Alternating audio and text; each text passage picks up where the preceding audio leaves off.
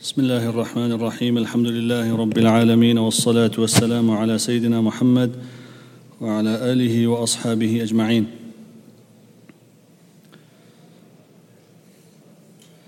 In the first opening rak'ah of Salatul Taraweeh, there was a well-known verse which was recited where Allah subhanahu wa ta'ala informs us إنا نحن نزلنا الذكر وإنا له لحافظون Most certainly Allah subhanahu wa ta'ala says we have revealed the Quran and Allah subhanahu wa ta'ala takes the responsibility of safeguarding and protecting the Quran.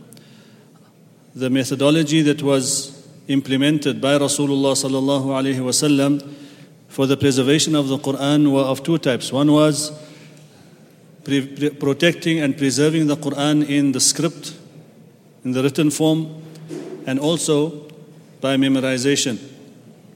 And this was something that was practiced on from the time of Rasulullah sallallahu alaihi wasallam up to this day, which in Arabic is called tawatur. We request the brothers kindly to maintain the, the sanctity of the masjid and remain silent, please. If the brothers could kindly remain silent while they are exiting the masjid. Barakallahu feekum, may Allah reward you. So Allah subhanahu wa ta'ala has protected this Quran and the, the means that was used was from heart to heart. Amongst the signs of this ummah mentioned in the previous scriptures, أَنَاجِيلُهُمْ فِي صُدُورِهِمْ That their scriptures would be engraved in their hearts and preserved in their hearts. And this in Arabic we call tawatur, where in every generation there are so many people that Allah subhanahu wa ta'ala has accepted to memorize and learn the Quran that it is impossible that they could have fabricated a plan to invent such a story that we receive the Quran uh, without such a strong chain of transmission. Under the commentary of this particular verse, Imam al Qurtubi rahimahullah says that in Andalusia there was uh, a calligrapher who was an expert in writing various languages. So he attempted to prepare the script of the Hebrew scriptures and he adjusted many of the words therein. He prepared it very beautifully, decorated it, and then he took it to the followers of that particular religion. And he told them that this is what he has prepared. Is there anybody who, uh, uh, would, would be interested in purchasing it? They looked at the external form of it and the beautiful script and the gold and the decoration, and immediately they were pre- prepared to purchase it. Then he went on to write the, the, the, the scriptures of the, Christian, the Christians and Nasara, and he wrote it very beautifully in a similar manner, and he took it to their places of worship after he had completed this task, after adjusting also and, and uh, changing many of the words therein. They too, looking at the external form of the, of the, of the copy of that book, purchased it, and without a second thought, it was sold. And then he came to preparing the script of the Quran in Arabic. And he tried to adjust it from Surah Fatiha, maybe adding one word, deleting a word here and there.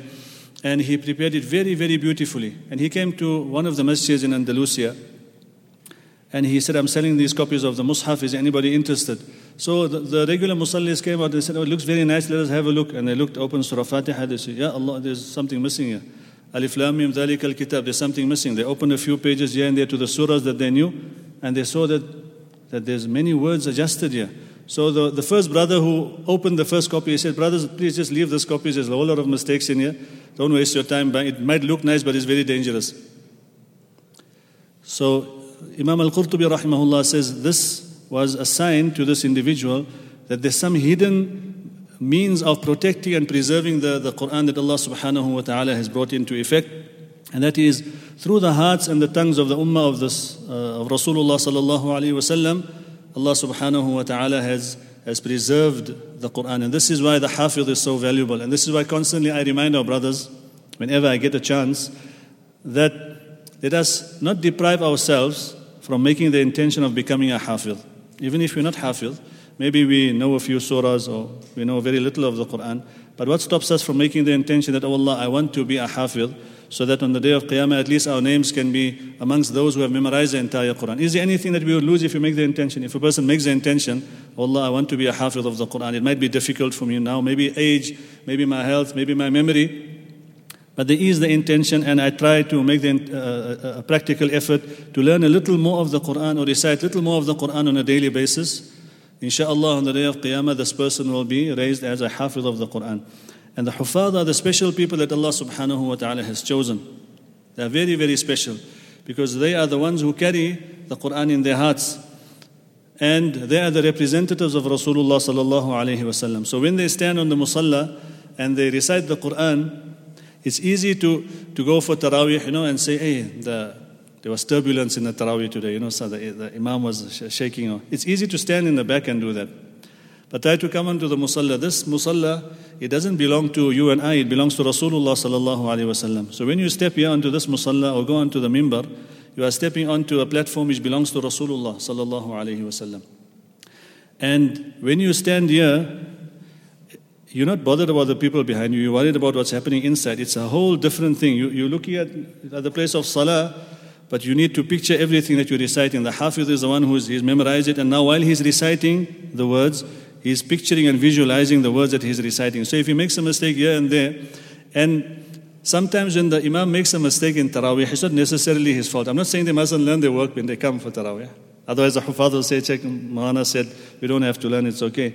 Nabi Sallallahu Alaihi once in his salah, there was a, a, point where he was trying to remember a verse and he was unable to remember the verse, and the Sahaba assisted in, in that particular occasion. Then he turned around after Salah and said, Some people, they do not perform their wudu correctly and adequately, and this has an effect on the Imam. So, so many times the, the, the, the, mistake of the Imam is not the Imam's fault, it could be a mistake that we are making. This is a congregation. Once, many, many years ago, Alhamdulillah, when I, I uh, uh, performed Taraweeh in, in, Cape Town, many years ago, it was uh, 1989. So I was a young boy, and I went to visit one of my friends' father who was, was quite ill. So he told me, my boy, how many people are there for Taraweeh when you're leading? Uh, so I told him, uncle, you know, the first few nights, alhamdulillah, we have a good crowd. And then after, you know, four or five nights, it gets a bit less, and then we just have two or three sufuf. So he told me something, until till this day I remember it. He said, my boy, rather have a few saf of people behind you knowing that the rest of the sufuf are filled with malaika that are happy to stand to, to perform salah to Allah subhanahu wa ta'ala. Then have a masjid full of people complaining. Rather have one saf and then the other 20 sufuf are full of malaika that are praising Allah subhanahu wa ta'ala. They're listening to your recitation. Then having 20 sufuf full of people and they say, yeah, Imam is pulling, he's reading. We complain about the pulling and the reading long, and then we'll stand outside and talk. Or we'll go and have coffee at the different venues at our disposal. I'm not objecting to it. I'm just saying that sometimes we have strength, uh, you know, we have less strength for the ibadah of Allah subhanahu wa ta'ala in comparison to what we have for the mundane things of, of this world. May Allah subhanahu wa ta'ala give us all the understanding. So we need to value and and appreciate the, the, the, sacrifice made by the huffaz in the various venues, the various masajid where they are performing the Salatul Taraweeh. This is a great achievement that Allah subhanahu wa ta'ala gives a person. Imagine we are a person reciting the Quran is reciting those words which Rasulullah sallallahu recited from Jibreel alayhi salam. In the month of Ramadan, Rasulullah sallallahu alayhi wasallam would recite and rehearse with Jibreel alayhi salam and Jibreel alayhi salam would recite back unto him. So whatever was recited by Jibreel alayhi salam was recited by Rasulullah sallallahu alayhi wasallam. And the best recitation the best place for Taraweeh is the place where the Quran is recited in the best manner in accordance to the Sunnah. Uh, this uh, mentality that we have developed, and I apologize, I do not wish to offend anybody. It is just sharing some uh, of my own feelings and uh, some points that we need to uh, take into cognizance. And that is that just uh, skimming over the, over the words and flying over the letters, you know, without even, even the Hafid also, he just closes his eyes and he starts. And wherever he stuck, he needs help. Otherwise, he just carries on and then he goes into ruku. This is amongst the signs of Qiyamah. Some of the Sahaba used to say that one of the signs of Qiyamah is you'll find a congregation وَيَكُونُ هَمُّهُمْ آخِرَ السُّورَةِ When they're performing salah, then they're waiting for the, for the, the end of the surah to come. And the Sahaba radiallahu anhum, when they stood in Taraweeh, they said, Umar radiallahu anhu got everybody together for 20 rak'ats in the masjid, and they stood for Taraweeh. The hadith state that they used to keep sticks with them because of the length of the rak'at so that they can recline a bit on the on the on the on this on the walking sticks so that they don't fall over. So the 20 rakats of, of Salatul Taraweeh is, is also something, in fact, uh, Salatul Taraweeh, the word Taraweeh, it comes from the word Rahatun. Raha means to rest. So we, what we're actually supposed to be doing is performing four rakats of Salatul Taraweeh and then having a break, maybe some dhikr and maybe have some water. And then, the brothers are looking at me like I'm uh, talking Chinese. And then the next four rakats, in fact, in the time of the, the Tabi'een, or in the second century of Islam, the people of Mecca and Medina used to compete with one another. So somebody told the people of Medina that, you know, in Mecca Mukarramah, after every four rakats, they make tawaf. That was the raha, that was the rest they were taking. They made the four rakats of Taraweeh, then they would make one tawaf, seven circuits around the Kaaba. So the people of Medina said, hey, we, we can't, uh, there's no place for tawaf in Medina. So they added four more rakats. After every four, they added four. So they used to make 36 rakats of Taraweeh. And we bring it down to eight. Okay, if you're doing it out of tire, fatigue or whatever, that's a different thing. But to justify and say that 20 is wrong, now that's another story. So Allah subhanahu wa ta'ala has given us this great ni'mah to listen to the entire Quran, to be able to hear the entire Quran is a ni'mah of Allah subhanahu wa ta'ala. May Allah give us the tawfiq to understand the value of this ni'mah. The next surah which was recited, a very, very beautiful surah, it's called Surah An-Nahl, the surah of the, of the bee. In it is uh, mention of, of, of the bee and, and, and how it takes its time to find high places to prepare its honey. Another name for the surah is Surah An-Ni'am, the surah which which enumerates many bounties of Allah subhanahu wa ta'ala. The one verse right in the beginning, Allah subhanahu wa ta'ala says, amongst the bounties that Allah has given us, والخيل والبغال والحمير لتركبوها وزينة. Horses, والخيل, والبغال and mules, uh, والخيل والبغال والحمير and, and donkeys. لتركبوها that you may mount them and use them as your transportation, وزينة and a means of adornment. ويخلق ما لا تعلمون and Allah says, and Allah will create that which you do not know. So imagine the Sahaba, they being told this. And the Mufassirin say a beautiful, amazing selection of words. The first word of this verse, wal khayl. Khayl is one of the names of a horse. The word hisan is also used. The word faras is also used. There's over 100 names for a horse. But Allah subhanahu wa ta'ala used the word khayl. And the ulama ikram say that the word khayl comes from the word khayal. Khayal means a person's impression and image of himself, his ego. So that mode of transport, which has an effect on, on, the, on the image of, of, of himself, when he's, when he's on that transportation, he feels, he feels good. So in those days, between a mule, a donkey, a camel, and Arabian stallion, on which one obviously we can, we can think for ourselves that the Arabian horses, which now go even into the millions, uh, some years back in PE, there was an Arabian uh, horse that was purchased. Its name was San Joaquin. It was brought to South Africa. And when it was brought, it was so expensive that Mercedes Benz, they said, no, no, we want to welcome it. So they parked all the most expensive Mercedes Benz to welcome the horse. Because the horse was more valuable than all those cars together. So Al Khayl, Allah used the word for a mode of transportation, and this word is applicable till the day of Qiyamah.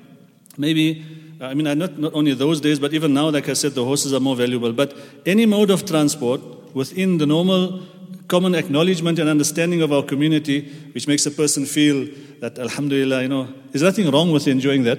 It's just that the, the word applies to that mode of transport as well. It has an effect on, on a person. And then you have the average transportation. Nabi Sallallahu had a mule that he used also. And he also had qaswa, he had a white she camel that he used when he made hijrah to Medina Munawwara. Uh, and the Sahaba wanted him to, to reside in, in, in their homes. He, and each one was grabbing the reins of, of qaswa. Nabi Sallallahu said, Da'ha fa innaha ma'mura. Leave her, she, she is instructed by Allah subhanahu wa ta'ala where to go. And she stopped in front of the house of Sayyidina Abu Ayyub al Ansari.